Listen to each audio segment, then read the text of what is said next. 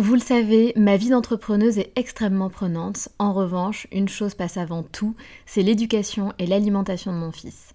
On fait très attention à notre alimentation et on essaie de plus en plus de réduire le sucre dans nos vies et dans la vie de Léo.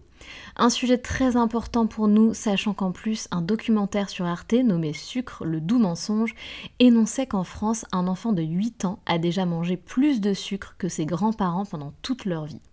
Donc jamais de goûter trop sucré et lui faire manger 5 fruits et légumes par jour. Avoir une alimentation équilibrée et fruitée, c'est clairement le meilleur des carburants pour vous les filles, mais aussi pour vos enfants. Je glisse souvent une gourde pomme pot dans mon sac, sans sucre ajouté bien sûr, avant d'aller le chercher à l'école, parce qu'en plus de plaire à Léo, ça équivaut à une portion de fruits recommandée par le programme national nutrition santé. Pour moi, c'est pratique et pour lui, c'est délicieux et ludique. Et maintenant, place à l'épisode.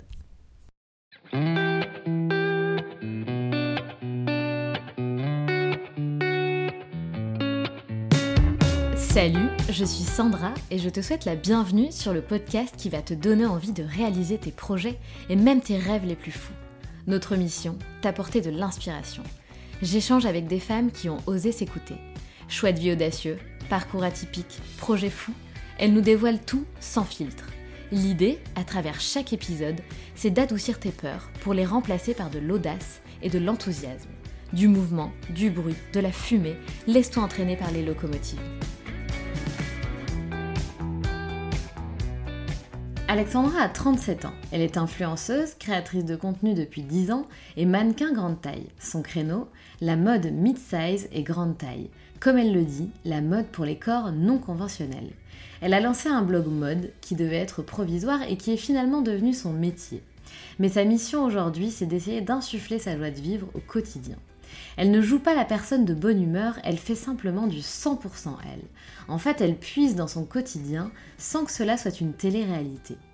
Mademoiselle Modeuse, c'est son nom de plume et ça lui plaît. C'est pour elle une sorte d'incarnation, avec évidemment une vraie personne qui se cache derrière.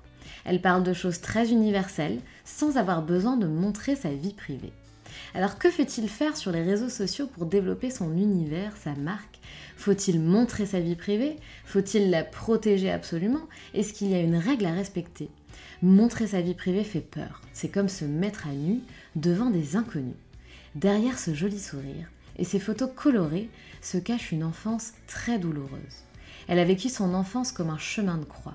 Un papa agressif, une maman peu présente, une tentative de suicide, sa bulle domestique était devenue un enfer.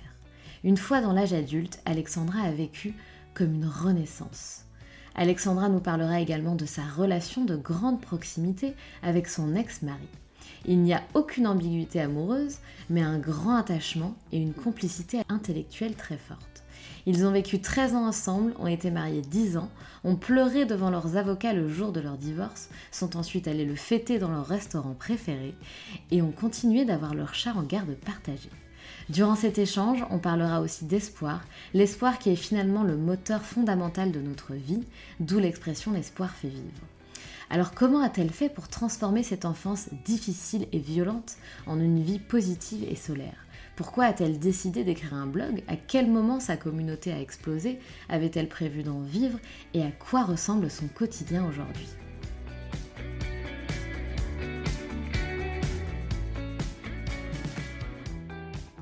Bonjour Alexandra. Bonjour Sandra. Bon, on rigolait tout à l'heure parce que je disais à Alexandra, non mais tu te rends compte, ça doit faire euh, je ne sais pas combien de mois qu'on doit faire cet enregistrement et qu'on n'y arrive pas, mais c'est un truc de dingue. Pourtant, on se fixe des rendez-vous, il y en a une qui peut pas, l'autre qui annule parce que pareil, encore un, contretemps. Euh, voilà, bon, aujourd'hui on y arrive, on a réussi, Exactement. je suis ravie. Mm. Alexandra, comment vas-tu?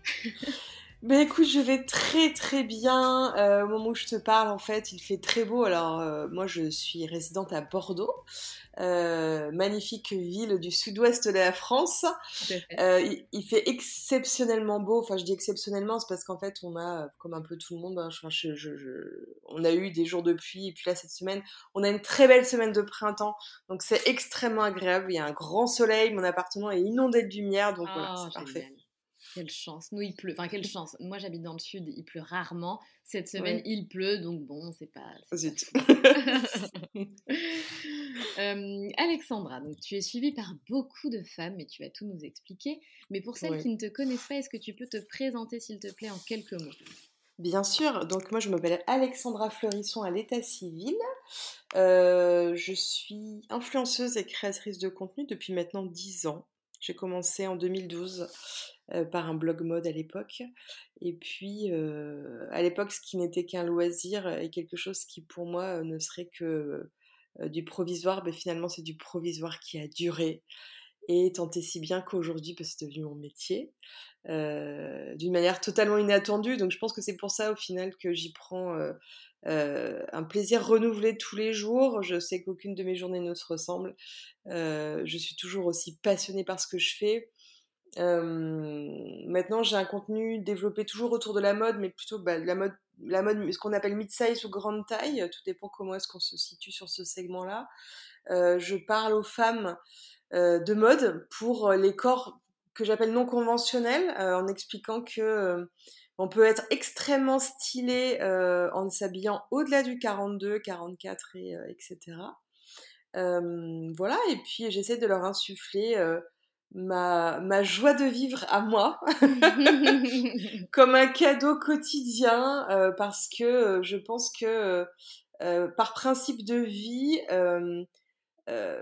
la vie m'a fait des cadeaux, pas toujours, mais en tout cas depuis quelques années, depuis quelques années, la vie m'a fait des cadeaux. Ce sont des choses, euh, enfin c'est un bonheur auquel j'ai pas pu accéder seul évidemment parce que euh, moi il est surtout intervenu par par le truchement de ma de mon de ma carrière professionnelle.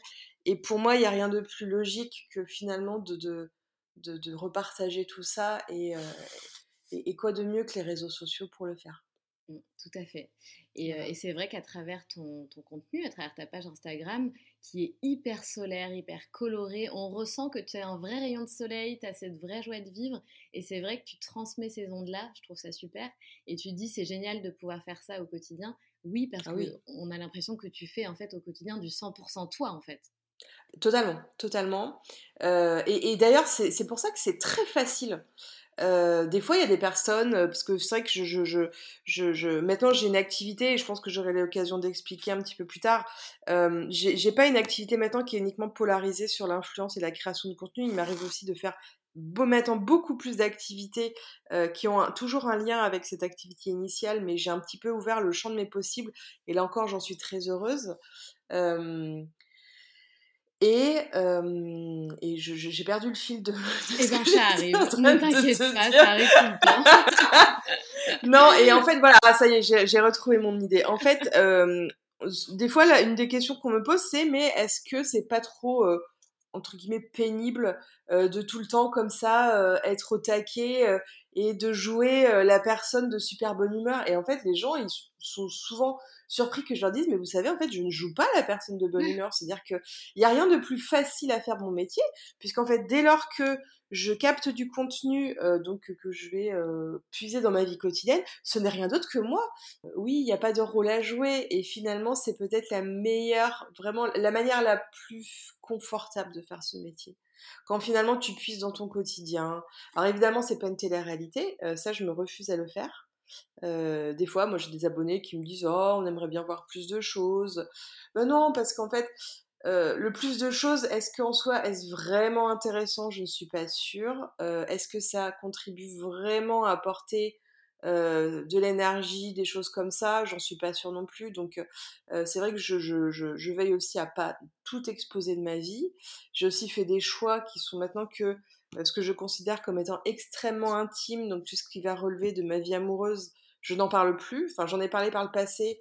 Et puis maintenant, bon, j'ai un petit peu changé d'avis sur la question, donc je pense que j'en parle. C'est même pas je pense que je n'en parlerai plus, c'est que d'ores et déjà je n'en parle plus. Les seuls moments où je vais parler, moi, par exemple, de ma vie amoureuse, ça va être euh, pour raconter un petit peu euh, ces déboires, mais toujours sous un, aspect très, très humoristique. Voilà. Ah, toujours, parce que c'est parce que euh, parce que je préfère rire des choses plutôt que d'en pleurer. Alors je ne sais plus qui avait dit ça, je me demande si c'est pas Beaumarchais. Et et du coup Du coup, mais c'est marrant que tu parles de ça parce que c'est d'ailleurs une question que je voulais te poser. Donc, comme je te disais, ton contenu est très joli, euh, tu as toujours de très jolies tenues, très, très solaires, etc. Mais c'est vrai que j'ai tout de suite remarqué que tu parlais finalement très peu de toi. Donc, en fait, c'est voulu. Exactement. Bien sûr, c'est voulu. Tout à fait.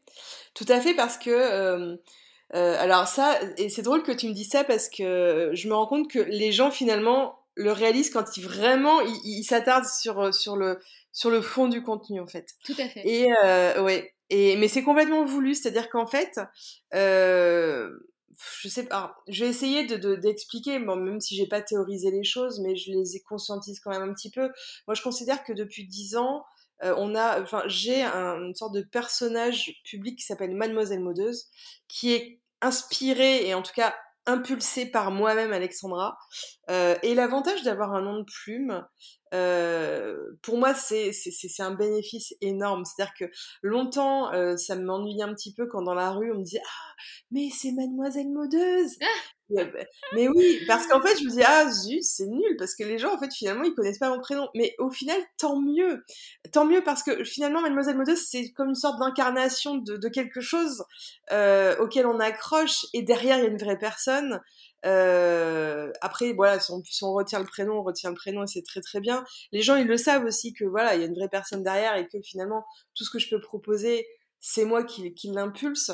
Mais euh, finalement, les, les, choses se sont très bien faites. C'est-à-dire que moi, je considère que je peux, je peux parler de, choses, enfin, je parle de choses très universelles en les tirant de mon expérience personnelle, mais je n'ai pas besoin de parler de, forcément des choses très intimes de moi pour parler aux gens et pour parler de choses universelles. Voilà.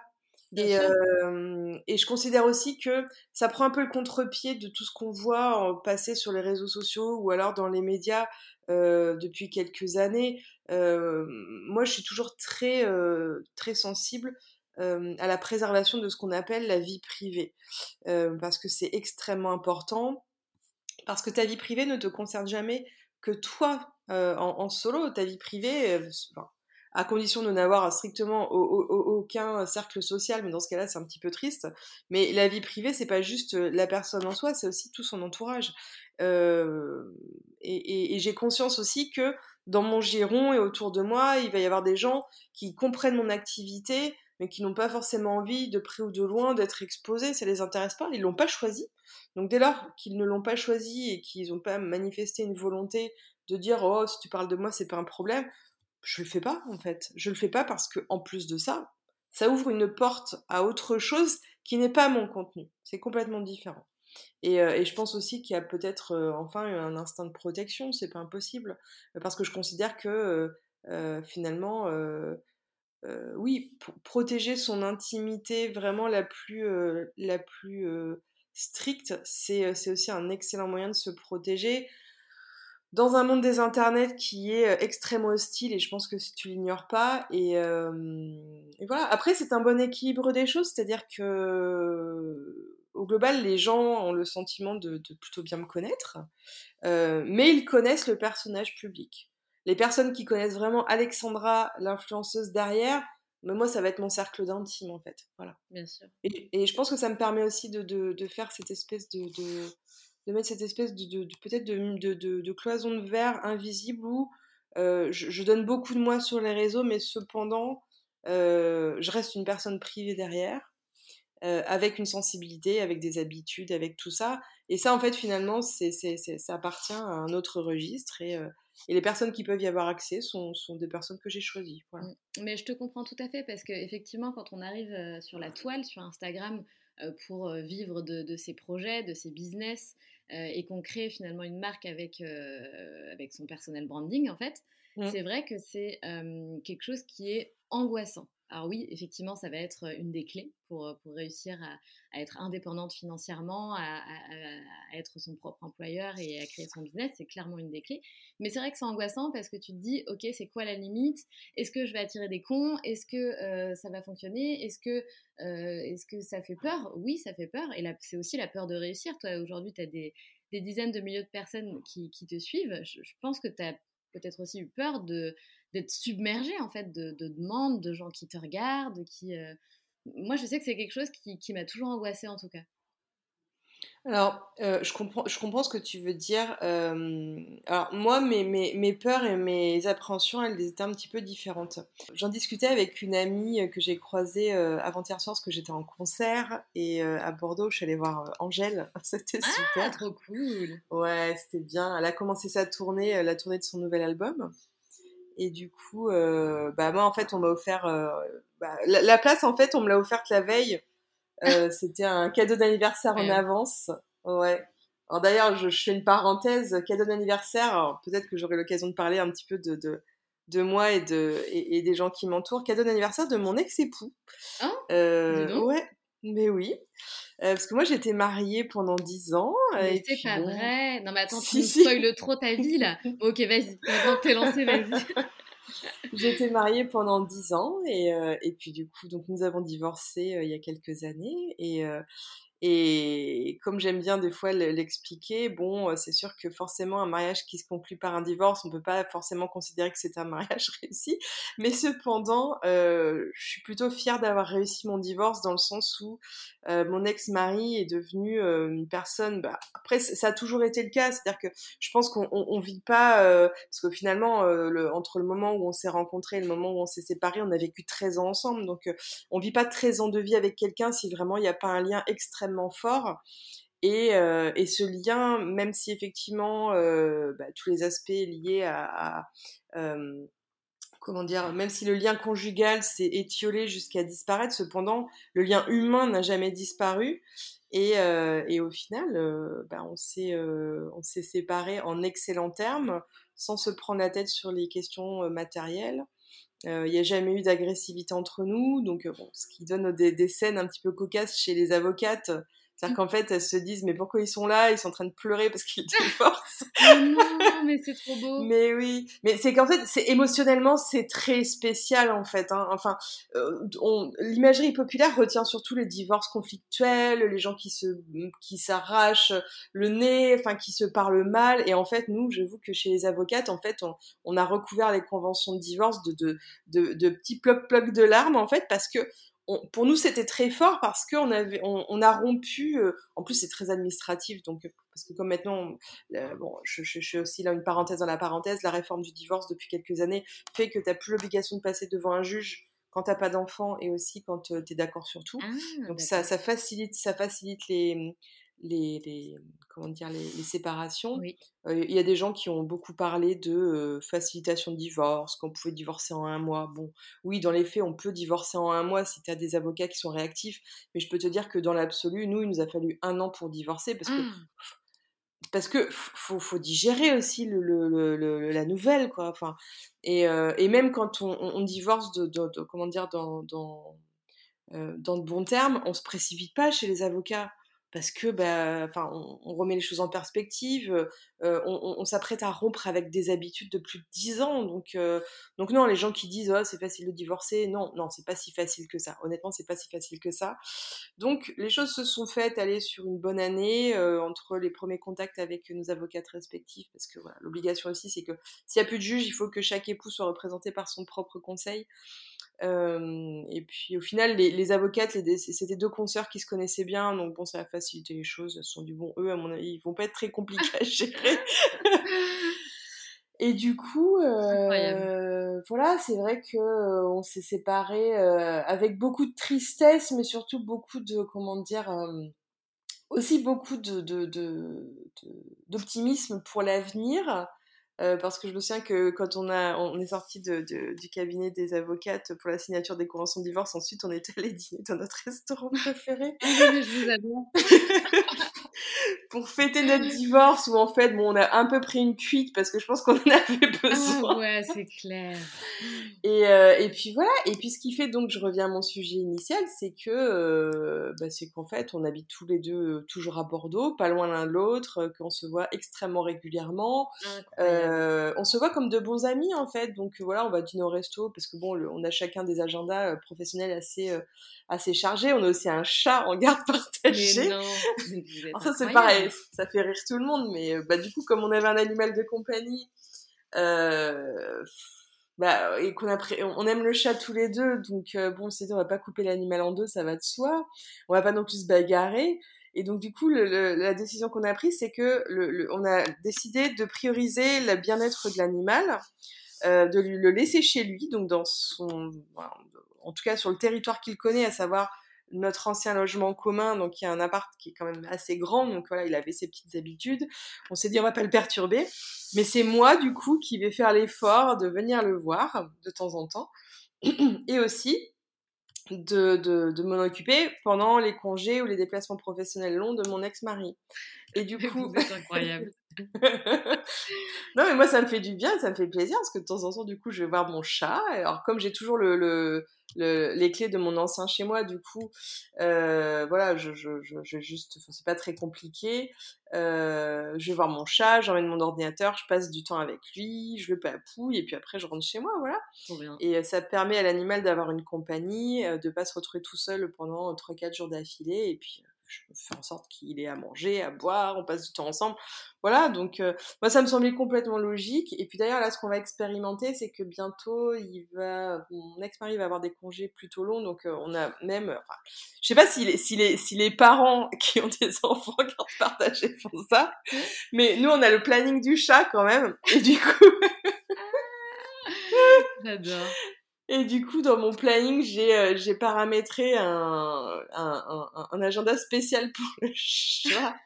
en fait, il a ses dates qui sont par-dessus mes dates pro. Ses dates de vacances. il a ses dates de vacances. Et du coup, là, ce qu'on va expérimenter, c'est qu'il vienne dans mon appart. En vacances. Euh, parce que... Ouais, en vacances, voilà. Donc on va voir, hein, on va faire, je pense, une première phase de test pendant 48 heures pour voir s'il se sent bien. Et puis après, euh... puis après, bah, comment s'appelle votre chat? Notre chat s'appelle Julius. Oh, Julius. J'étais sûre qu'il avait un prénom un peu chelou. c'est parfait. Et alors, Julius, et d'ailleurs c'est drôle parce que des... il apparaît des fois euh, un petit peu euh, sur certaines de mes anciennes photos Instagram. Julius est un chartreux. Euh, donc tu t'imagines bien cette espèce de chat qui, qui, mange bien, hein, comme on dit, la cantine est bonne, il est très dodu, et c'est un, c'est un petit roi, c'est-à-dire que Julius ne fait que ce qu'il veut. Ben, je pense qu'en fait finalement, euh, si les choses se sont passées comme ça, c'est pas aussi parce que le chat le, le veut. Hein, euh... c'est un enfant roi. c'est un, exactement, notre chat est un enfant roi.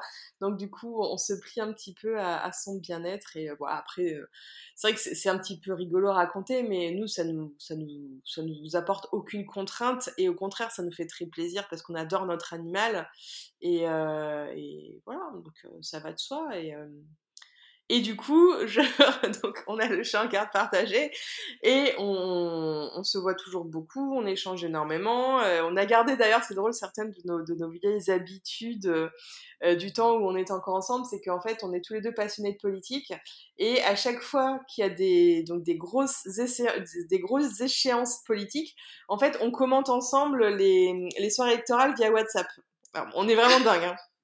Et mais attends, mais là, toutes les nanas qui vont écouter cet épisode vont avoir qu'une envie, c'est que vous vous remettiez ensemble, hein, parce que là, je te le dis direct. non, mais c'est drôle parce qu'il y a pas longtemps, il y a une abonnée qui justement qui, euh, qui, a, qui a réagi à une de mes stories où j'expliquais bah, que le, billet de, de concert, c'est donc mon ex-mari qui, euh, qui me l'a offert et ah, qui me dit non, mais. Ah, oui, oui, oui, complètement, voilà. C'est pour ça que j'expliquais ça, c'est qu'en fait, euh, en début de semaine, euh, il, il, il, me, il m'écrit, il me dit, est-ce que je peux passer, euh, t'as un petit moment pour prendre un café? Je dis, bah vas-y, passe quand tu veux. Et, et, donc du coup, il m'a offert le concert d'Angèle. Il me dit tiens, c'est un cadeau d'anniversaire un petit peu en avance. Et un, un, de tes cadeaux d'anniversaire un petit peu en avance. ça, ça m'a aussi fait rire. Mais après, que, comme on a l'habitude de s'offrir des, des livres, parce qu'on est tous les deux assez lecteurs, on a, voilà, c'est Bref. Ben, en fait, vous vivez votre meilleure vie une fois que vous êtes divorcé, quoi. C'est un, un, peu ça le délire. Bah, disons qu'en fait, euh, on était comme ça aussi avant. Euh, c'est-à-dire que je pense que sans forcément vraiment le verbaliser, on a, on a gardé ces, ces aspects-là euh, de, de, comment dire, de, de sorte de, de, ouais, de, de complicité un peu intellectuelle sur certains sujets, qui nous apportent en tout cas beaucoup de bonheur mutuel. Euh, enfin, en tout cas, je pense. Hein, je, je... Bah, en même temps, je me dis si ça, si ça lui faisait pas plaisir, il serait pas là. Donc. C'est clair, c'est clair. Et euh, non, je pense qu'en fait, euh, ça, en tout cas, on voulait pas rompre avec ça. Euh, parce que moi, je, objectivement, hein, je le reconnais de, de, ma vie, je, parce que oui, évidemment, après ma vie continue. de ma vie, pour l'instant, j'ai jamais connu une complicité intellectuelle tel avec un autre homme en fait. Voilà, parce que mon ex-mari est une personne qui est extrêmement intelligente, très érudite, et bon, il est un peu plus âgé que moi, donc je pense qu'il a aussi le, comment dire, le facteur de la de l'expérience, donc un peu plus de, maturité, de d'avance, je dirais, dans, dans, les connaissances des choses de la vie. Et, et, et, ça, je, je, me suis, je me suis dit, en fait, et c'est peut-être ça qui était triste, mais au final, on, a réussi à, à, prendre un contre-pied intéressant, c'est euh, euh, cet attachement intellectuel, ce fait de pouvoir discuter des heures sur des choses où on se comprend, on a à peu près les mêmes avis, bon, des fois avec un peu de divergence, donc du coup, ça nous permet quand même de débattre, euh, et c'est extrêmement intéressant et enrichissant. Euh, j'ai jamais retrouvé avec, avec, personne d'autre. Voilà. Bon, ce qui fait qu'on n'est plus ensemble, mais cependant, ça, j'y tiens quand même parce que pour moi, c'est extrêmement important. Bah, bien sûr. Bah, Après, hein. évidemment, euh, bah, c'est sûr que le jour où je referai ma vie euh, de manière durable, oui, peut-être que la personne aura un petit peu à souffrir de la comparaison, quoique ça, j'évite de le faire. Mais, Et de la complicité, si, si ça perd. Alors, en revanche, ça s'est toujours bien passé. C'est-à-dire que depuis euh, que euh, on a divorcé, moi j'ai quelques histoires longues. Euh, en revanche, pour moi, c'est sans ambiguïté dès le départ. C'est-à-dire qu'en fait, j'explique aux nouvelles personnes qui rentrent dans ma vie que j'ai une relation encore très de, de, grande proximité avec mon ex-mari. Il n'y a plus d'ambiguïté sur la question amoureuse, ça c'est réglé. Mais par contre, on continue à se voir, on discute beaucoup. humainement parlant, on est extrêmement proche, euh, il faudra pas me demander de renoncer à ça parce qu'en fait c'est comme si on me demandait de ne plus voir un ami en fait c'est pas possible. mmh, donc euh, et, euh, et, finalement euh, bah, j'ai jamais rencontré personne qui ait suffisamment peu d'intelligence pour pas le comprendre. Parce et ce qui est drôle les rassurer et leur montrer qu'ils peuvent avoir confiance en toi complètement complètement. Et ce qui est même drôle et ça c'est c'est quand même fou de se dire ça c'est que moi j'ai plusieurs de mes, de mes compagnons qui ont rencontré mon ex-mari. Et ça s'est très bien passé. J'étais sûre que t'allais me dire ça. J'étais sûre que t'allais me dire un truc du genre. Et ils sont super potes encore maintenant. Bah après, ils, ils ont jamais bien entretenu des relations, mais ils se sont rencontrés, ça s'est bien passé, voilà, euh, amical, enfin amical, courtois plutôt. voilà, parce qu'après, mon idée, c'est pas non plus de faire en sorte qu'il y ait Enfin voilà, pour, pour, des raisons ou pour d'autres, euh, les gens sont, enfin voilà, c'était pas forcément évident de se voir tout le temps, mais euh, mais à chaque fois qu'ils ont pu se croiser ou, on a pu se retrouver autour d'un verre, ça s'est toujours très bien passé quoi. En tout cas, ton monde, c'est un peu le monde des bisounours. On a bien envie d'y entrer, quoi. C'est, ça a l'air cool euh, chez toi, par chez toi. Bah, disons que, alors, monde des bisounours, je dirais pas parce que, je, enfin, disons que j'ai cette tendance vraiment, euh, mais euh, ancrée en moi, de, de, maintenant prendre la vie sous ses meilleurs aspects, de me libérer vraiment euh, des contrariétés inutiles, mais cependant, je, je, vois quand même encore beaucoup de choses avec de la gravité. Alors je pense que je les vois avec de la gravité, mais ça m'empêche pas quand même de garder vraiment mon côté très optimiste en fait. je vois les choses avec de la gravité parce que je vois effectivement le, le, le monde qui nous entoure partir dans une course qu'on n'arrivait juste pas du tout à maîtriser. Euh, sur certains sujets, je me demande même si on va pas directement euh, droit dans le mur. Donc c'est pas possible de ne pas voir le monde avec gravité. Mmh. Mais, mais cependant, à côté de ça, moi, pour, ce qui concerne mon, ma, vie, mon quotidien, mon existence, et comment justement j'évolue dans le monde, j'essaie de, de, de, garder cette, bah, cette joie. oui, et c'est important parce que les pensées positives vont venir contrebalancer justement cette gravité-là.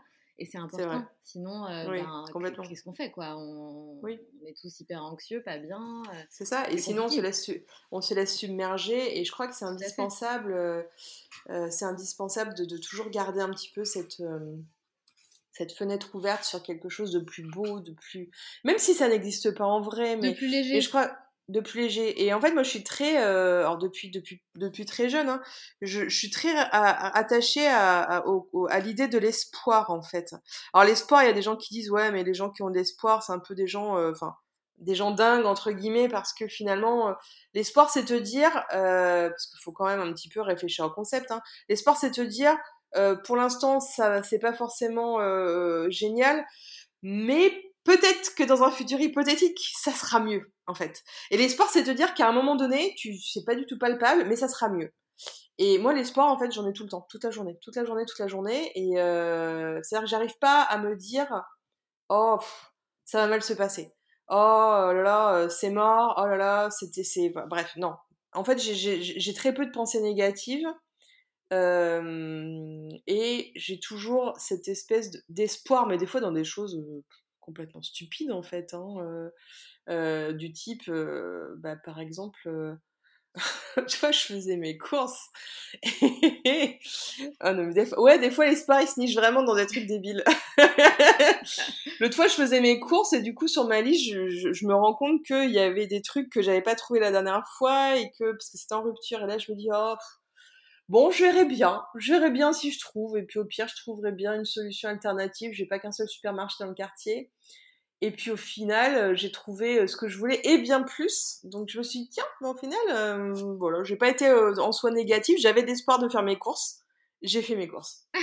eh bien écoute, c'est très bien. Et comme on dit, l'espoir fait vivre. Je pense que de toute façon, on a tous euh, un peu d'espoir, même s'il y en a qui sont plus fatalistes que d'autres, ce que je peux comprendre, surtout en, ce moment. Bien sûr. Mais, mais si on n'a pas d'espoir, euh, on fait quoi en fait? Euh, Autant aller s'enterrer tout de suite, hein, sinon. Bah, c'est exactement ça. Et je pense que c'est d'autant plus important de le rappeler que en ce moment l'Europe est complètement déchirée par des conflits politiques et que enfin, toutes les personnes qui ont pu être marquées comme ça par les grands événements de l'histoire peuvent en témoigner. Les personnes qui, par exemple, ont survécu à la déportation, à l'internement, au camp de concentration, souvent, ce qui va revenir dans leur bouche quand elles expliquent ce qui les a fait tenir, c'était de se dire j'avais l'espoir qu'un jour les choses s'arrêtent. Eh mmh j'avais l'espoir qu'un jour je m'en sortirais. Et, et, je pense que finalement, c'est toujours important, je trouve, de, se, de, vraiment de s'intéresser aux témoignages des personnes qui ont vécu des choses très dures dans le passé, parce que ça permet de relativiser le présent. D'ailleurs, bon, malheureusement, le temps passe et, j'ai entendu à la radio il n'y a pas très longtemps qu'en fait, les personnes qui ont vécu la déportation, il y en a de moins en moins parce que malheureusement, bah, comme elles sont âgées, elles sont toutes en train de décéder, et que finalement ce sont d'autant de, de, de, de, de, Enfin, finalement, quand on peut témoigner des choses, on fait vivre l'histoire et on fait en sorte que qu'elle n'appartienne plus que, qu'à une, espèce de théorie qui ensuite se retrouve dans des livres. Et, et entendre ces personnes-là et ensuite les voir, parce que YouTube est, d'ailleurs une plateforme géniale pour ça, c'est que les podcasts ou les vidéos, les interviews qui permettent justement de, de, recueillir le témoignage de personnes qui ont vécu des événements traumatiques très très très très lourds, euh, surtout quand c'est rattaché directement à l'histoire mondiale, euh, c'est d'une richesse incroyable. Et se, se replonger euh, dans ce genre de témoignage pour ensuite remettre en perspective notre quotidien, enfin, c'est juste. pour moi la meilleure des thérapies, hein. enfin, en tout cas, une excellente manière un petit peu d'aller de, de, de, mieux soi-même. Tout à fait, tout à fait. Mm. C'est très intéressant ce que tu dis, très très inspirant. Mais on a complètement dévié Alexandra, on va pas se le cacher, même si c'était très intéressant. Donc je vais quand même te remettre sur la piste. Par contre, on va rembobiner un petit peu ta vie. Euh, et maintenant, il est temps d'essayer un peu de, comprendre bah, qui tu es, qui était cette jeune fille Alexandra, et, où est-ce que, où est-ce que ton parcours pardon, a commencé? Parce que j'ai quand même lu que tu avais donc fait un bac L, ce qui ne m'étonne pas totalement quand je, quand je te découvre là Exactement. plus. Euh, donc raconte-moi un petit peu par où tu as commencé et à partir de quel moment tu as décidé de, de, lancer ton blog et surtout pourquoi?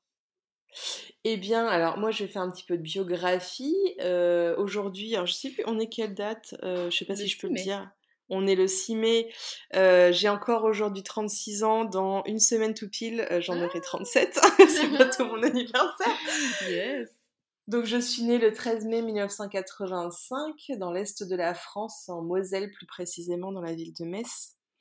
Euh, je suis pas du tout lorraine d'origine. Hein. Euh, mes parents y étaient euh, juste pour les, euh, juste pour parce qu'ils étaient ils travaillaient là-bas et puis voilà et puis ma mère finalement a accouché là-bas alors qu'ils sont plutôt originaires du département de la Charente-Maritime sur la côte atlantique. Euh, moi, je suis l'aînée d'une fratrie de trois, de trois, trois personnes. C'est, enfin, si je dis, non mais, Trois personnes que je ne connais pas. ben, en fait, c'est un lapsus révélateur et tu vas comprendre après. Ouais, ouais. Ah, D'accord, ok. Et tu vois, finalement, gros lapsus. Gros lapsus et oh, tu vas comprendre un peu. oh, c'est teaser que tu me fais, ok. non, mais c'est terrible parce que parce que c'est pas forcément fun, mais, euh, mais du coup, c'est un gros lapsus. D'accord. Donc, je suis l'aînée d'une fratrie de, de, de... On est trois. Du coup, j'ai un frère et une sœur derrière. Et euh, pour euh, essayer de résumer les choses, euh, moi j'ai une enfance pas évidente, mais bon c'est un euphémisme. Mon père était très brutal et même très violent. ma mère a pas fait preuve de beaucoup de soutien. Et je me suis retrouvée finalement. Alors moi j'ai vécu mon enfance et mon adolescence comme un chemin de croix, clairement. Ah d'accord. ouais, ouais, c'était très très compliqué. Euh, D'ailleurs, c'est pour ça que quand je suis rentrée dans l'âge adulte, j'ai eu l'impression d'une vraie renaissance et j'ai eu l'impression de enfin pouvoir euh, m'ouvrir au monde et exister. Euh, C'était tellement dur euh, ces années-là que euh, j'ai fait, et c'est terrible à... Mais moi, j'ai du mal à, à l'envisager, hein, parce que maintenant, il s'est passé tellement de choses. Mais euh, quand j'étais très jeune fille, j'ai fait une tentative de suicide. Euh, j'étais parce qu'en fait le, le, le, la bulle domestique était devenue un enfer mais vraiment quand je te dis un enfer c'est qu'en fait euh, mon père avait fait en sorte de, de de nous fermer à, à toute. On n'avait pas de vie à l'extérieur. C'est-à-dire qu'en fait, on était uniquement centré sur la cellule intrafamiliale. J'en arrive même d'ailleurs à me dire que, parce que souvent j'écoute des, témoignages de personnes qui ont vécu euh, euh, l'emprise sectaire, et, euh, et, ça ressemblait un petit peu à ça. Des fois, je m'y retrouve. C'est-à-dire que dans ce qu'ils peuvent dire, c'est-à-dire que on était enfermés sur nous-mêmes. Euh, il avait décidé que euh, les autres, c'est comme il disait, les amis, ça sert à rien. Euh, les autres sont des abrutis. Bref, enfin surtout, voilà. Quand t'es enfant, tu crois en fait. Tu crois, tu dis bon bah s'il me dit ça, c'est ah, qu'effectivement les, les, autres en valent pas la peine et donc on fait pas forcément l'effort d'avoir des amis. Bon après du coup comme on, on s'ouvre pas à l'extérieur, on est perçu comme des gens bizarres. Et donc ça renforce ce sentiment vraiment d'être renfermé sur nous-mêmes. Euh, mon père euh, a, a, comment dire, c'est un peu substitué. Mon père a été mon père et ma mère en fait. Euh, c'est-à-dire que j'avais une mère hein, euh, qui était là, mais euh, ma mère euh, s'est pas du tout comportée comme une maman avec moi. moi, j'aurais adoré avoir avec ma mère des discussions complices, surtout quand tu es une jeune fille et que tu grandis, que tu commences à sortir de ton statut de petite fille pour aller vers celui de préadolescente. Ma mère a jamais pris la peine de m'expliquer certaines choses, et en fait, finalement, mon père lui avait un petit peu dire, interdit entre guillemets cette espèce de rôle-là. Euh, et donc j'ai eu un père qui était mon père et ma mère dans le sens où il m'a, euh... alors il m'a appris beaucoup de choses. Ça on peut pas dire le contraire. Euh, je pense que, euh, je pense qu'au final, si aujourd'hui j'ai excessivement de, comment dire d'exigence envers moi-même, euh, je suis très obstinée. Euh, et surtout, euh, j'ai aussi une ambition saine, c'est-à-dire que euh, j'ai à tout prix euh, envie de faire quelque chose de bon de ma vie. Et je pense que ça, c'est des choses que, finalement qui m'a appris soit directement, soit indirectement, par contre-coup. Euh, donc il y a eu ça, mais il y a aussi beaucoup d'enseignements, enfin comment dire, d'enseignements de, de, de, que moi j'en ai tiré de, cette enfance toxique et négative, c'est que mon père en plus était extrêmement, comment dire, enfin, mon père n'avait pas de considération pour moi dans le sens où euh, mon père m'appelait pas par mon prénom, il m'appelait par des sobriquets euh, méchants en fait. Mon ah, père était constamment agressif, donc euh, du coup, alors, moi je, suis, une, une, femme plutôt grande, hein, dans la moyenne grande. j'ai eu une, une, une, puberté assez tardive, donc ce qui fait, enfin, comment dire, puberté, c'est-à-dire que ça c'est un phénomène un petit peu curieux, mais j'ai mes règles très tard, mais cependant j'avais mon corps de femme très tôt. Euh, et, et, mon père, quand il a vu ça, il a un peu vrillé. C'est-à-dire que je pense qu'il s'est dit oula, elle est en train de euh, de perdre, enfin, je suis en train de perdre le contrôle sur la petite fille. Elle devient une femme, donc ça veut dire qu'elle va forcément commencer à attirer les regards extérieurs. Il faut un petit peu que je redresse le, le, le truc. Mmh, donc ça veut dire que mon quotidien, c'était des insultes. Euh, mon père, en fait, je crois que, il, enfin, successivement, il m'appelait baleine, euh, il m'appelait. Oh ah ouais, c'était mon surnom, mais euh, voilà, parce que j'étais un petit peu rondelette, quoi, mais euh, comme une jeune fille, comme beaucoup de jeunes filles au final. ensuite, j'ai compris, mais ça j'ai mis du temps à m'en libérer, hein, il, il m'a un petit peu mis dans la tête que que finalement tout ce qui relevait de la sexualité, de la découverte de la sexualité, c'était très très mal. Et ah que euh, par, si par malheur, si j'avais le malheur de susciter le désir chez les hommes, c'était de ma faute en fait. Ah Donc j'ai eu droit, euh, pour ça qu'en fait quand j'étais ado, j'ai essayé des tas de styles vestimentaires. Il y a, il y a, une, il y a eu un moment d'ailleurs où je m'habillais comme un garçon.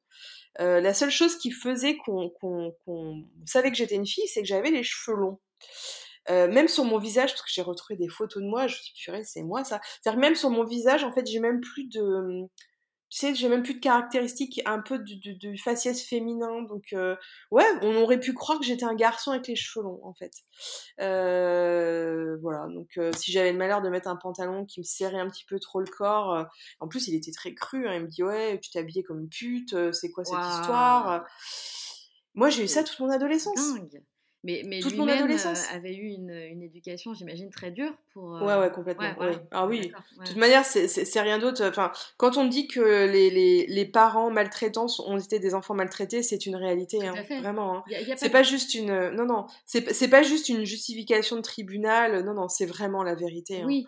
Et, euh, et, quand on dit qu'il n'y a pas de, de, personnes méchantes, il n'y a que des personnes souffrantes, en fait. Bien sûr, mais complètement. Absolument. Oui. Et c'est pour ça que, bon, après, il y, a l'eau qui a coulé sous les Hein, parce qu'aujourd'hui, bah, j'en parle plutôt librement aussi parce que mon père est décédé, il est mort il y a quelques années. Euh, donc les choses, euh, pour moi, se sont... Euh, ouais, il y a eu comme une sorte, alors c'est terrible de dire ça, hein, c'est-à-dire que te dire que la mort de quelqu'un finalement te libère. Eh oui, mais attends dans ce cas de figure-là, on peut tout à fait euh, l'entendre et le comprendre. Oui, bien sûr, oui. Alors après, c'est sûr que moralement, ça fait un peu bizarre. Moi, des fois, quand je le dis à certaines personnes, en leur disant, c'est pas que ça m'a soulagé, c'est pas pareil. Hein. Euh, parce que la mort de mon père m'a causé beaucoup de chagrin, d'ailleurs, et bien plus bien plus que j'aurais pu le croire, parce qu'en fait, euh, sur la fin de sa vie, parce qu'il est décédé en 2016, euh, on avait très peu de contacts, on avait un peu repris contact parce que il, était vraiment, euh, il était dans une phase de sa vie où il était malade, donc euh, je pense qu'il avait dû beaucoup cogiter et il était dans une forme de repentance que je pense qu'elle était sincère, mais il aurait fallu beaucoup plus de temps pour pour essayer éventuellement de discuter, de comprendre aussi. Et finalement, on n'a pas eu le temps. Voilà. Bon, c'est comme ça. Hein. Parce que tu as l'air, du coup, quand même, j'imagine que tu as quand même des, restes, ce qui est normal. Euh, mais tu as l'air quand même très libéré et tu as quand même pardonné finalement euh, les actes qu'il a pu faire. Comment t'as fait? Tu t'es fait aider? Euh, alors beaucoup. Alors c'est drôle parce que j'ai une. Alors, les choses se sont passées d'une manière différente avec mon père qu'avec ma mère. mon père aujourd'hui, je pense que ce qui a tout, ce qui a tout changé, c'est son décès en fait. Parce que dès lors qu'une personne meurt, c'est-à-dire qu'elle est plus là, pour t'expliquer, pour essayer de, te faire comprendre les choses, bah t'as un peu. Enfin, moi en tout cas, c'est ce qui s'est passé dans mon cas. J'ai pas eu d'autre choix que de pardonner. Vraiment. Euh, et, finalement, ça j'ai trouvé ça bien. Euh, parce que son, son départ euh, imprévu a été finalement même au pied, du, au pied du mur du pardon. Je me suis dit, bon, bah, qu'est-ce que je me retrouve avec quoi? Je me retrouve avec une situation où on, avait commencé à amorcer une discussion euh, d'adulte à adulte, donc vraiment, euh, c'est d'ailleurs une des premières fois de ma vie enfin, que mon père s'est adressé à moi, pas en parlant à la petite fille, en parlant à la femme en fait. Et ça, ça, ça, m'a, ça m'a quand même vraiment beaucoup euh, fait réfléchir. il m'explique aussi beaucoup de choses sur lui-même. Euh, ce que j'ai fait aussi, c'est que suite à son décès, euh, j'ai aussi beaucoup euh, discuté avec ses sœurs. en fait, j'ai entrepris une sorte de petite, pas une enquête policière, mais je suis allée à la rencontre de mon père après sa mort. Donc mmh. je, suis allée voir les gens de la famille qui l'avaient connu, les gens qui étaient encore en vie, parce que bon, qu'en plus j'ai une famille où il n'y a plus grand monde de vivants. Et, et j'ai réussi à comprendre des choses euh, j'ai compris qu'il avait euh, accumulé énormément de frustration dans sa vie. Et ça, c'est terrible en fait quand tu te dis, mais purée, effectivement, mais tout s'explique. Bah oui. Euh, tout s'explique parce que du coup, je pense qu'à l'époque, j'aurais pas pu le comprendre. Clairement, enfin, quand je dis à l'époque, quand j'étais petite, hein, quand j'étais enfant et adolescente et même jeune adulte, j'aurais pas pu le comprendre parce que j'ai pas eu, j'avais pas encore eu mon parcours de vie à moi. Bien sûr. Et là, c'est vraiment au regard de mon parcours de vie, en regardant le sien comme un adulte, en fait, pas comme mon père. Je me suis dit, mais évidemment que ça pouvait que se passer comme ça, c'était une évidence. C'est-à-dire qu'en fait, dès le départ, lui, il a eu une, bah, un petit peu une ambition professionnelle bridée. Mon père aurait voulu être acteur de théâtre, en fait. Il voulait être artiste, euh, il était assez actif dans une troupe itinérante, et finalement, bah, parce que son père euh, l'a un peu poussé à avoir, euh, comme on disait beaucoup à l'époque, un vrai métier, bah, il est devenu militaire, il est rentré dans l'armée. Ah waouh, d'accord. Mmh. Ouais, donc le truc ultra. Je pense pas qu'il était extrêmement heureux parce que j'ai vu mon père, donc toujours aussi agressif et violent, mais en plus de ça, rajouter à ça des problèmes avec de, l'alcoolisme. il, il, était très très porté sur la bouteille. Euh, moi, ça me faisait de la peine parce qu'en plus de ça, enfin, je servais un petit peu de. Euh, je passais mon temps à remplir ses verres en fait. Donc euh, ma mère était pas très contente parce qu'elle faisait les courses tous les deux jours. Elle disait écoute, ça va, je vais pas non plus aller racheter une bouteille de whisky tous les deux jours. Donc ça va. Enfin voilà, tu te calmes. Mais bon, voilà, c'était son, c'était un petit peu son exutoire parce que il rentrait souvent tôt du boulot, il y avait personne à la maison, il y avait moi. Donc, euh, parce que moi, en fait, il avait une fin de journée qui coïncidait avec mon retour du lycée, et puis, euh, puis voilà, et puis j'étais là, et puis euh, bon, ramène-moi la télécommande, serre-moi un verre, etc. Je passais mon temps à être sa domestique, en fait, mais ça, j'avais l'habitude. Et, et, puis, je voyais le truc, et voilà, c'était un petit peu triste. Et du coup. C'est fou, tu racontes, enfin, c'est quelque chose, je sais pas si tu en as déjà parlé comme ça librement, j'imagine que oui, vu que tu en parles avec. Oui facilité voilà, et, transparence. Mais c'est dingue de se dire que donc tu as vécu tout ça et aujourd'hui tu es quand même un être euh, hyper solaire qui euh, tu une belle âme, tu as l'air d'avoir une belle âme, tu transmets des, des, ondes hyper positives.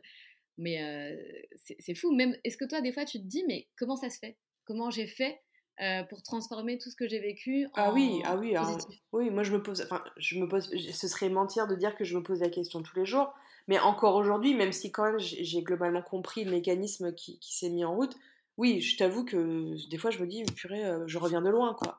Et euh, je, me le dis surtout quand j'en témoigne, parce qu'au quotidien, voilà, bon, le passé c'est le passé, c'est comme ça, et il n'y a rien de plus important que le présent et l'avenir. Mais, euh, mais oui, je me dis, purée, compliqué, quoi. Hein, et, et d'ailleurs, je me le dis aussi des fois, parce qu'il m'arrive dans certaines circonstances de revoir des personnes de ma famille, et je dis, mais. Euh, enfin, je me dis comment j'ai fait pour m'en sortir et je me dis aussi qu'est-ce que j'ai bien fait de m'en sortir? Je me dis aussi ça. C'est vraiment. Euh, je, me dis ces deux choses-là parce que.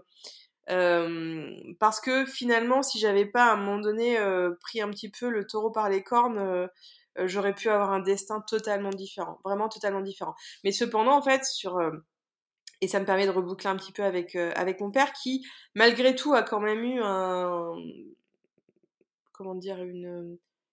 Il, a pris une décision par rapport à mon orientation scolaire qui a été extrêmement déterminante.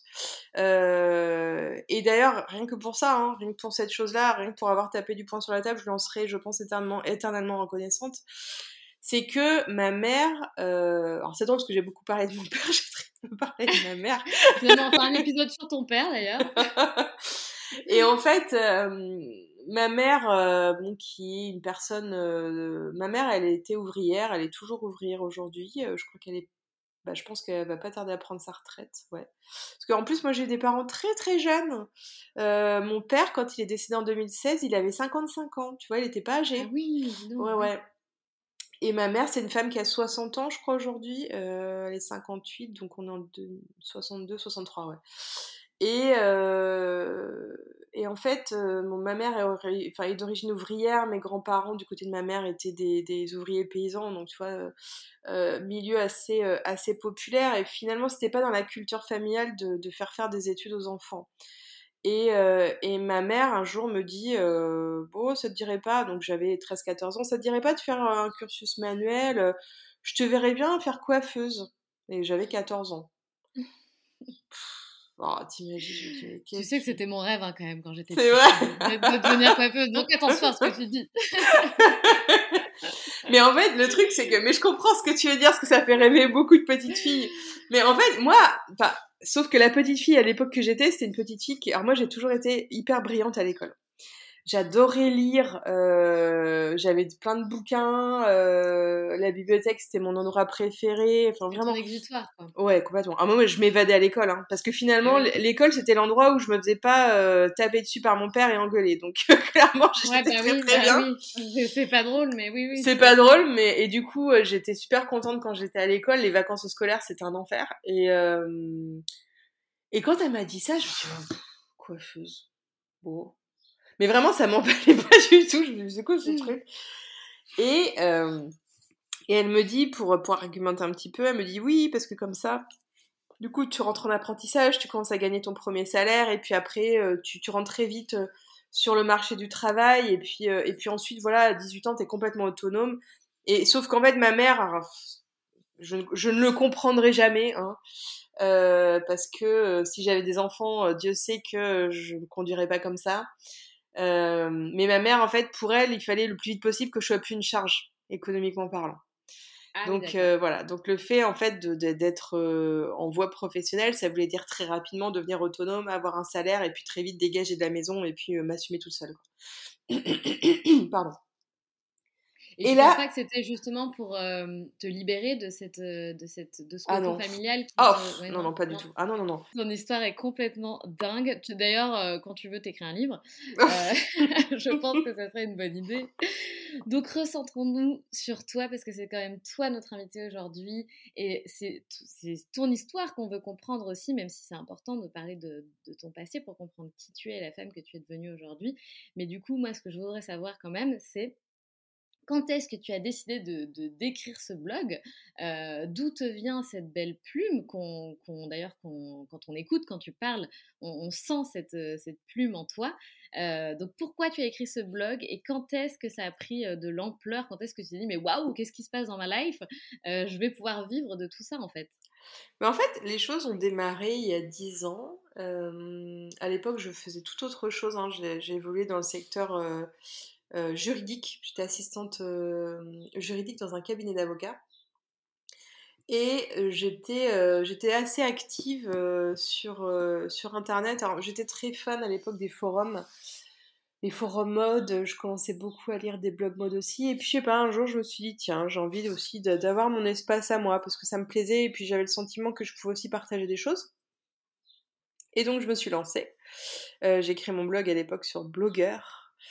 Euh, ensuite, j'ai migré sur WordPress et c'est drôle parce que euh, à l'époque, j'en attendais rien. C'est-à-dire que je me suis dit, oh, ça se trouve, le truc, euh, ça va durer 15 jours, j'ai oublié mes identifiants et puis, puis bon, bah, je me reconnecterai plus jamais et puis voilà, je passerai à autre chose. Et finalement, bah écoute, j'ai pris l'habitude d'écrire tous les jours, tous les deux jours, avec une certaine régularité. Et, et puis je me suis pris au jeu mais vraiment. Alors quand je dis que je me suis pris au jeu, c'est que euh, mon, sujet principal étant la mode, euh, je me suis aussi imposé de, de, de, bah, de créer des formats euh, attendus, à savoir tout ce qui va être des propositions de look, des choses comme ça. Et ensuite, bah, quasiment d'une... Ouais, c'était la même année, 2012-2013, j'ai aussi ouvert le compte Instagram associé à mon blog. Et puis, alors au début, Instagram, je sais pas si tu te souviens, c'était très, très amateur quand même. Hein. Et oui, moi j'ai pas eu d'Instagram pendant très très longtemps. J'ai ouvert mon premier compte Insta en 2019, je crois. Ah oui, effectivement, ouais. Ouais, je voulais pas faire partie de tout ça, tu vois, mais bon. Et euh, au début, c'était tellement amateur que euh, moi, des fois, je, me, enfin, je, je, retombe sur certaines photos où euh, clairement, je, photographiais mon, mon, assiette avec mon merlu à la mayonnaise et mes patates, quoi. je me suis dit, qu'est-ce que je. Pourquoi? Mais bon, à l'époque, c'était très amateur. Voilà, on, publiait comme ça sans forcément trop chercher la forme et. Et c'était une plateforme surtout voilà, où on échangeait, pas forcément à titre professionnel, et puis les choses ont évolué gentiment. Euh, j'ai continué euh, à alimenter euh, aussi bien le blog que les réseaux sociaux. Et en fait, les choses, elles se sont vraiment faites par paliers. Je, ne pourrais vraiment pas dire réellement, parce que souvent je me pose la question, hein, qu'est-ce qui a fait que effectivement ça a entre guillemets explosé? À vrai dire, je sais pas. Été vraiment par paliers. Il y a eu aussi, je pense, moi, j'ai eu une, enfin, mon évolution pendant ces dix dernières années professionnelles, elle, se calque aussi sur les changements de ma vie personnelle. Et il y a eu des moments où j'ai vraiment eu des déclics dans ma vie. je me suis beaucoup plus affirmée dans mon travail. Et, je pense que c'est ça qui a peut-être dû être le déclic ou les déclics. Et, puis, alors aujourd'hui, tu as plein de, casquettes. Donc, quelles sont toutes tes casquettes différentes? Donc ma casquette principale, comme j'expliquais, c'est que je suis créatrice de contenu influenceuse, qui ça représente, on va dire, allez, au moins 50% de mon temps, euh, voire 60%. Euh, depuis quelques années, euh, j'interviens sur les sujets du social media et de l'influence auprès d'écoles de communication, de marketing ou de commerce avec grand plaisir. J'adore ça. J'adore transmettre, donc essentiellement sur Bordeaux et aussi pour l'université de Bordeaux. alors ça représente pas un volume horaire trop extravagant, mais ça doit peut-être me faire une, centaine d'heures sur l'année, donc c'est déjà cool. C'est clair. Et ensuite, euh, troisième activité, euh, je suis aussi mannequin grande taille. Euh, et ça, c'est drôle parce que c'est quelque chose qui est venu vraiment sur la fin. Et, et c'est pareil, je suis rattachée à une agence artistique et je travaille assez régulièrement avec certaines marques. pas forcément des marques françaises, mais beaucoup des marques issues des pays du Benelux. Et c'est très enthousiasmant comme métier, c'est chouette. Bon, ça demande aussi beaucoup de se déplacer, mais, euh, mais c'est cool. Voilà, c'est un petit peu ça mon, mon quotidien professionnel. Et j'aime bien. Et, alors, et aujourd'hui, justement, ta mission, donc à travers ton, ton compte Instagram, où tu as plus de 50 000 femmes qui te suivent, c'est quoi exactement ta mission? Bah, Ma mission, c'est surtout de euh, peut-être de, de donner euh, aux personnes qui me suivent l'impulsion de, de, de, vraiment saisir sa vie moi, j'ai mis du temps avant de saisir ma vie, avant vraiment de, vivre vraiment complètement ma vie. J'avoue que quand j'étais plus jeune, j'aurais bien aimé que les réseaux sociaux soient aussi populaires qu'aujourd'hui pour peut-être avoir des modèles différents, pour comprendre qu'il y avait une autre manière de vivre sa vie que celle que la famille nous transmet ou que la société nous transmet. Et qu'il est possible d'être extrêmement libre, heureuse, épanouie euh, sans forcément respecter euh, une, certaine charte ou un certain cahier des charges qu'on nous impose euh, bah, depuis, depuis longtemps. Voilà. Ça me parle énormément. Tout ce que tu, me dis, c'est quelque chose que je, que je transmets aussi beaucoup à travers ma communauté, donc ça me parle fois mille merci Alexandra pour cet échange riche en, émotions et révélations. merci beaucoup. On a deux questions rituelles à la fin de chaque épisode. Et donc la première question, roulement de tambour, c'est quel est, quel est pardon, ton, ton mantra? Je ne sais pas, est-ce que tu as un mantra, une philosophie de vie, une phrase qui te guide dans la vie? Alors, une, c'est difficile, j'en ai eh tellement. Oui, il faut en choisir un. Mon Dieu, j'en ai tellement. Euh, j'en ai tellement. En plus, je suis un peu stupide parce que je passe mon temps en story à publier des, des, des, des, trucs inspirants. Mais alors, moi, j'ai, des fois, j'ai très bonne mémoire, des fois, j'ai moins bonne mémoire. Mais euh, j'ai un doute sur l'auteur, mais, euh, mais j'aime beaucoup celui qui a dit que euh, il vaut mieux rire des choses euh, plutôt que d'en pleurer. Et je, l'ai dit tout à l'heure, je sais plus du tout qui a dit ça, mais, euh, mais je trouve que c'est finalement une bonne synthèse de, de ce que j'essaie d'appliquer depuis le départ. Tout à fait. Et quel était ton rêve de petite fille alors? Oh Et eh ben c'est drôle parce que quand j'étais petite fille, je voulais être journaliste et journaliste reporter. Mmh, et au final, je suis pas tombée trop loin. Enfin, en tout cas, euh, c'est des fois le sentiment que j'ai. Génial, c'est l'objectif. J'adore poser cette question et voir justement comment on a réussi à créer euh, ce qu'on voulait finalement quand on était petite, l'image qu'on se faisait d'un certain métier, d'une certaine profession. Et, c'est marrant mm. parce que euh, bah, la plupart des, femmes que j'interviewe ont réussi finalement à, créer ce qu'elles voulaient petite fille, mais d'une autre manière. Oui, après, il y a aussi autre chose, et c'est vrai que je, ça, c'est peut-être l'occasion aussi de, de parler d'un, pas un mantra, mais en tout cas une, une, citation que je trouve extrêmement euh, inspirante euh, parce que la femme qui l'a dit aussi est extrêmement inspirante. Et euh, c'est Diane de Furstenberg, la designer de mode, qui a dit Je ne savais pas ce que je voulais faire, mais je savais la femme que je voulais être. Et, et, ça, je m'y retrouve complètement. C'est-à-dire que même si effectivement j'avais une petite idée du genre de métier vers lequel je voulais aller, c'est-à-dire que vraiment communiquer aux autres, communiquer aux autres, transmettre aux autres. Alors j'ai eu ça et j'ai eu ma phase où je voulais être infirmière aussi. Mais je crois que le, le, dénominateur commun de tout ça, c'était surtout euh, apporter des choses très positives aux autres, que ce soit pour les soigner ou pour les divertir. Et, euh, et c'est vrai que je comprends tout à fait ce qu'elle veut dire. Ouais, Paris réussi. Et puis je comprends ce qu'elle veut dire dans le sens où euh, des fois on n'a pas une idée précise de ce qu'on veut faire, mais on sait en tout cas qu'on a envie de, on, on, sait à peu près ce qu'on a envie de faire. Oui, tout à fait ce qu'on a envie d'être. Et, comment on a envie d'être, exactement. Merci Alexandra sur ces dernières belles paroles. Merci à toi. Beaucoup de succès et surtout d'être heureuse, hein, c'est le plus important. C'est bien parti. Salut Alexandra, belle continuation à toi. Merci à toi Sandra, bonne journée. Si tu as aimé cet épisode, je t'invite à laisser 5 étoiles et un commentaire sur Apple Podcast. Cela m'aidera grandement à augmenter la visibilité du podcast, mais aussi à le faire connaître. Tu peux aussi rejoindre la communauté sur Instagram pour ne manquer aucune actualité et également rejoindre le groupe d'entraide à la réalisation de projets sur Facebook qui s'intitule Les Locomotives Crew. À bientôt!